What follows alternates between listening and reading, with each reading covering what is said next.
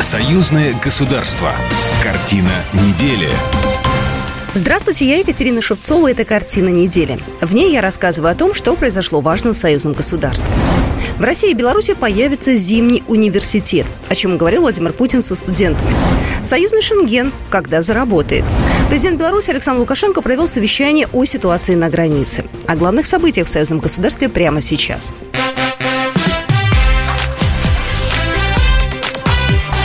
Главное за неделю.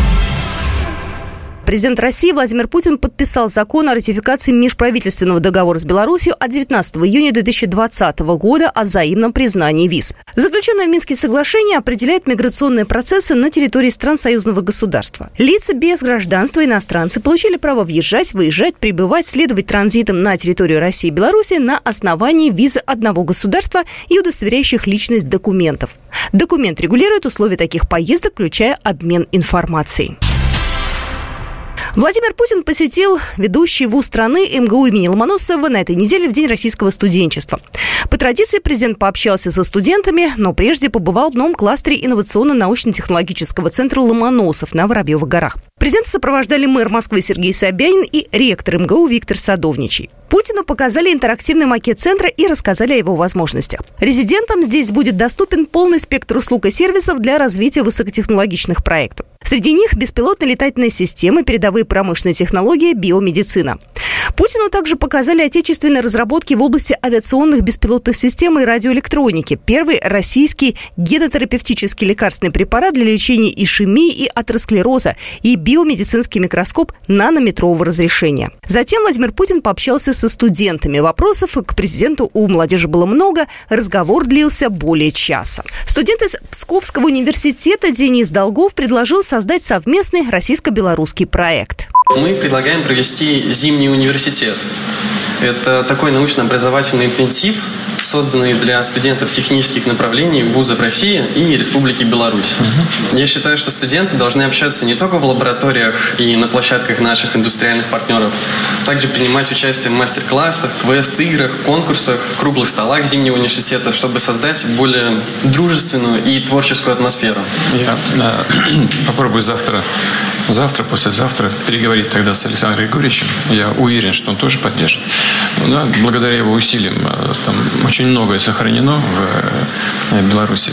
У них э, неплохо и в сфере электроники, в сфере машиностроения. Там есть области, в которых Беларусь занимает передовые позиции. Mm-hmm. И, и действительно, они хороший такой интересный партнер.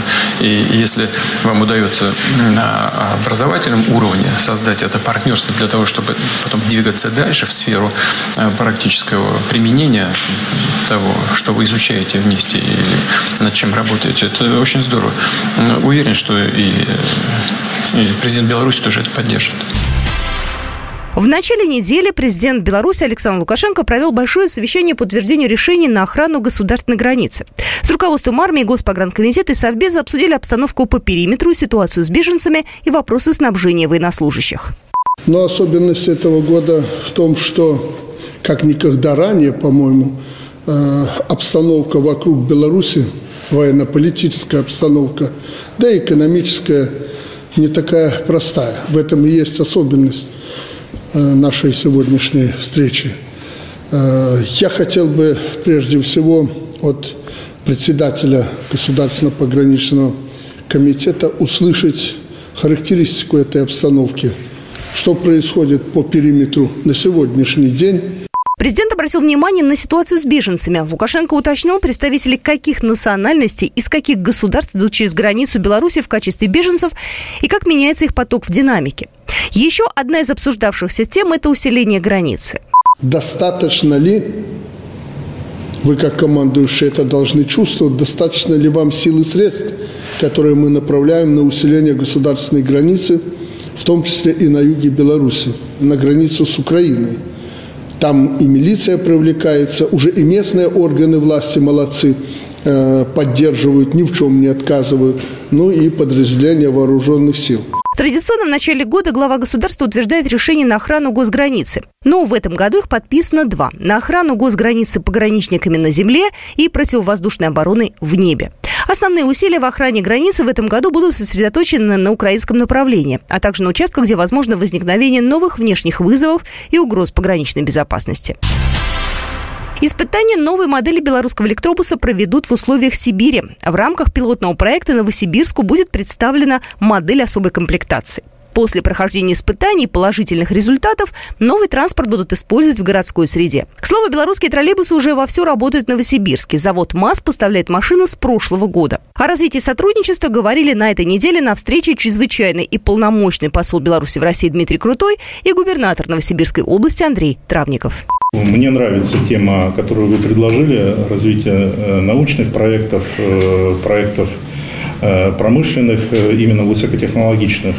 Тем более, что э, есть э, уже определенные э, достижения и развитие традиционных проектов, такие как совместные проекты в нашем оборонно-промышленном комплексе, в производстве изделий для освоения космоса, э, научные проекты совместные. Успешное сотрудничество Новосибирска с партнерами из Республики Беларусь продолжается с 2000 года. Развиваются отношения в торгово-экономической, транспортной, гуманитарной сферах, отраслях образования, культуры, спорта и молодежной политики. Дмитрий Крутой на встрече рассказал о новой продукции для Новосибирска, которую готовы поставлять предприятия Беларуси. В сфере ЖКХ именно в вопросе вывоза мусора завод МАЗ представляет широкую линейку специализированной техники. Что касается капитального ремонта жилья, белорусские производители готовы поставлять в Новосибирск лифты. В рамках импортозамещения семена сахарной свеклы и другие сельскохозяйственные культуры. Дмитрий Крутой, чрезвычайный полномочный посол Республики Беларусь в Российской Федерации. К сожалению, ковид уменьшил объемы нашего товарооборота. И вот мы сейчас, по итогам этого года, я думаю, наконец-то восстановим доковидный уровень. Вы абсолютно правы, что в структуре у нас, конечно, ключевое первое место занимает промышленность, промышленное взаимодействие. Рабочая поездка Дмитрия Крутого в Новосибирскую область прошла с 23 по 24 января. По местам боевой славы героев Великой Отечественной в Минске на этой неделе прошел звездный поход. Ежегодно в нем принимают участие сотни студентов и преподавателей стран Содружества. В этом году в походе приняли участие 250 студентов и преподавателей из Беларуси, Казахстана, России, Туркменистана и Узбекистана. Александр Жук, ректор Белорусского государственного педагогического университета. Для студентов зарубежных стран это приобщение к нашей общей истории. Несколько лет назад, когда один из студентов из Казахстана приехал сюда и взял землю с братской могилы, где захоронен его прадед, увез землю туда, и там они своим, своим семейством сохранили эту память. И он мне звонил и говорит, Александр Иванович, для нас это вообще, мы знали о войне раньше по фильмам, по книгам, а когда мы приехали приехали сюда и увидели, как вы храните память о наших земляках, то у нас все перевернулось. В походе приняли участие 10 отрядов. У каждого был намечен свой маршрут по Минской, Гомельской и Могилевской областям. Участники встретились с ветеранами, возложили цветы к братским могилам павших советских воинов и мирных жителей. Звездный поход проводится с 1966 года по инициативе Белорусского педагогического университета. В этом году впервые его участниками стали курсанты Института пограничной службы Республики Беларусь. На этой неделе продолжились совместные российско-белорусские учения. В рамках совместного летно-тактического учения Вооруженных сил Республики Беларусь и Российской Федерации отрабатываются вопросы перебазирования воздушных эшелонов российских и белорусских авиационных подразделений на оперативные аэродромы, в том числе на находящиеся на территории России, сообщили в Минобороны Беларуси. Также авиационные экипажи действуют в качестве контрольных целей для проверки дежурных сил по ПВО. На полигоне Брески вертолетные экипажи обеспечивают выполнение парашютного и беспарашютного десантирования подразделений сил специальных операций. Европейские олимпийские комитеты не поддержали призыв Международного олимпийского комитета и не допустили Россию и Беларусь до участия в Европейских играх 2023 года в Польшу, передают ТАСС. В то же время Олимпийский комитет Азии заявил, что верит в объединяющую силу спорта и в то, что все спортсмены, независимо от их национальности или гражданства, должны иметь возможность участвовать в соревнованиях, говорится в сообщении на официальном сайте Совета.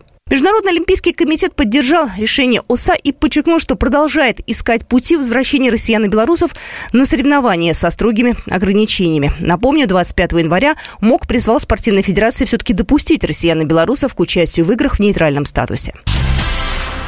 16 лучших биатлонистов Беларуси и России, которые уже завершили свои карьеры, собрались на этой неделе на Кубке Содружества в Белорусском центре подготовки по зимним видам спорта Раубичи на общей гонке. Все участники – олимпийские призеры чемпиона мира и Европы. Они пример для начинающих и для действующих спортсменов. Для участников и болельщиков организовали настоящий биатлонный городок с ярмаркой. Пятый этап Кубка Содружества начался с мужского спринта. На старт вышли 33 участника. Судьи постарались уравнять условия для спортсменов, поработали над трассой, чтобы результаты были без поправки на номер старта.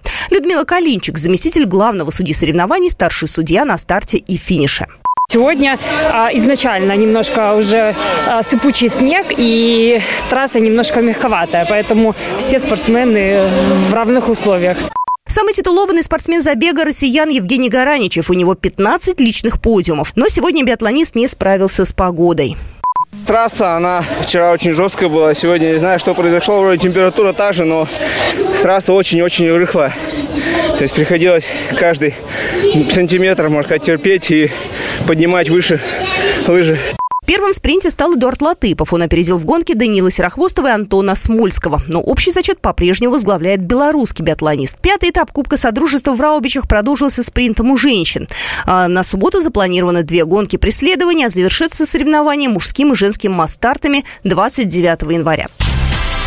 Вот такие события происходили в жизни союзного государства на этой неделе. С вами была Екатерина Шевцова. Всего хорошего. Программа произведена по заказу телерадиовещательной организации Союзного государства. Картина недели.